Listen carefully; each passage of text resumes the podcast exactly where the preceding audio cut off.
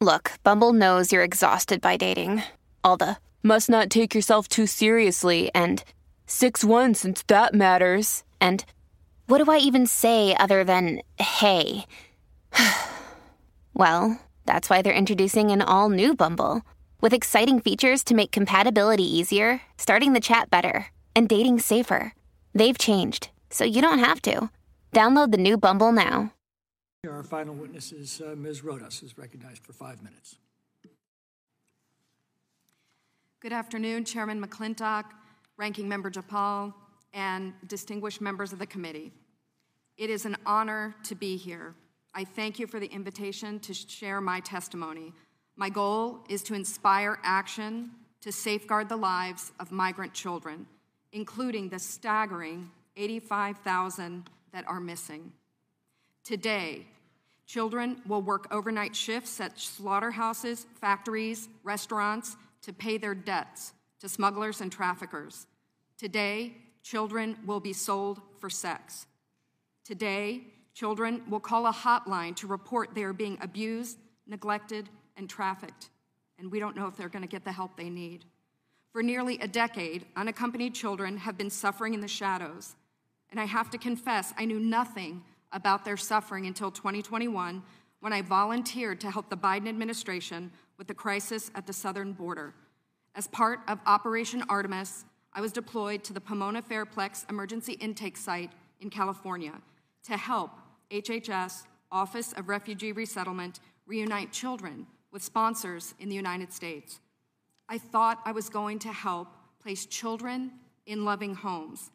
Instead, I discovered that children are being trafficked through a sophisticated network that begins with recruiting in home country, smuggling to the US border, and ends when ORR delivers a child to a sponsor. Some sponsors are criminals and traffickers and members of transnational criminal organizations. Some sponsors view children as commodities and assets to be used for earning income. This is why we are witnessing an explosion of labor trafficking. Now, whether it's intentional or not, it could be argued that the United States government has become the middleman in a large scale, multi billion dollar child trafficking operation that is run by bad actors seeking to profit off of the lives of children. As for me, my interest is the safety of the children. I do not view this as a political issue. I view this as a humanitarian issue. I assure you, my motives are the highest and best. I want the children protected. So I want to tell you some of what I witnessed personally at the Pomona Fairplex.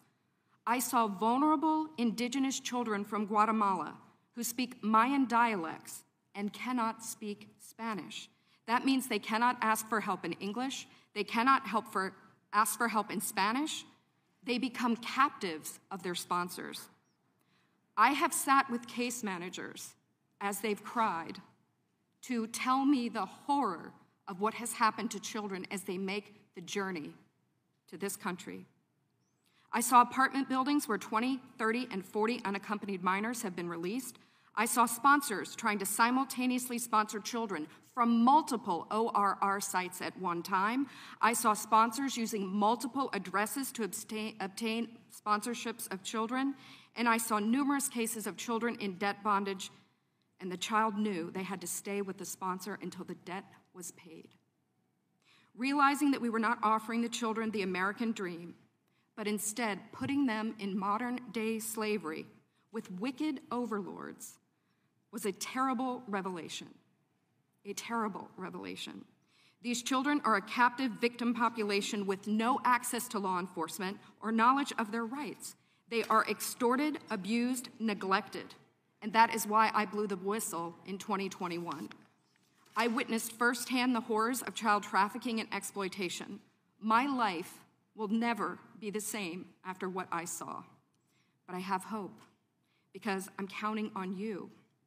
It's my hope that you'll take action to end this crisis, to safeguard the lives of, of these vulnerable children. People have asked me, you know, what can be done? What would you suggest? Well, first, I think HHS's number one priority is oversight. They must commit to oversight, transparency, and accountability.